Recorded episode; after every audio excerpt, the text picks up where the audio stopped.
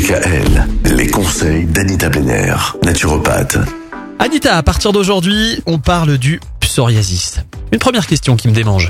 Il sort d'où ce psoriasis? Alors, je sais à quel point les personnes qui ont du psoriasis sont démunies. C'est une maladie de la peau qui atteint différentes parties du corps.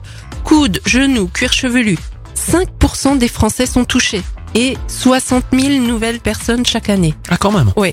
Alors petit à petit, de grandes plaques de peau desquament et se détachent, et lorsqu'on gratte, apparaissent en dessous de larges plaques rouges, luisantes, qui peuvent même saigner facilement. Ça peut apparaître à n'importe quel âge? Ah, Ah. oui, il n'y a pas de règle. Et la maladie évolue souvent par phase avec des périodes de rémission.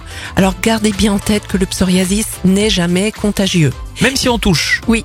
Mais il est très gênant pour ceux qui en sont atteints et n'arrivent pas à s'en débarrasser. Chez l'enfant, il disparaît souvent spontanément. Mais chez l'adulte, le psoriasis est là à vie. Alors la science Ah est ouais. encore assez démunie pour expliquer les origines de cette maladie inflammatoire. On pense qu'il y a une certaine hérédité dans le psoriasis. On retrouve souvent d'autres cas dans la famille. hein. Il y a également, on a noté une faiblesse du foie et des intestins qui peut y être associée puisque ces organes sont chargés d'éliminer les toxiques.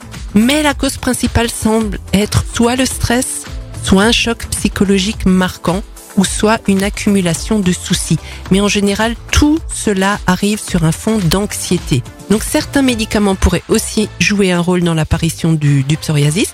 Et les médicaments fréquemment en cause sont les bêta-bloquants et les sels de lithium. Mais on incrimine également les analgésiques, les antipaluédiens de synthèse et les antiépileptiques.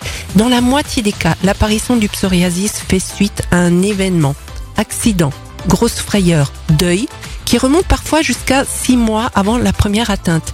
Et donc, le stress d'une séparation est le principal facteur déclenchant.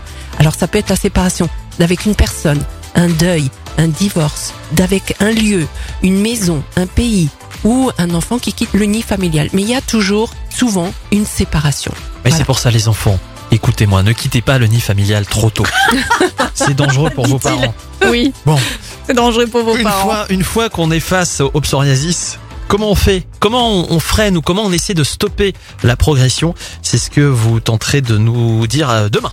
Retrouvez l'ensemble des conseils de DKL sur notre site internet et l'ensemble des plateformes de podcast.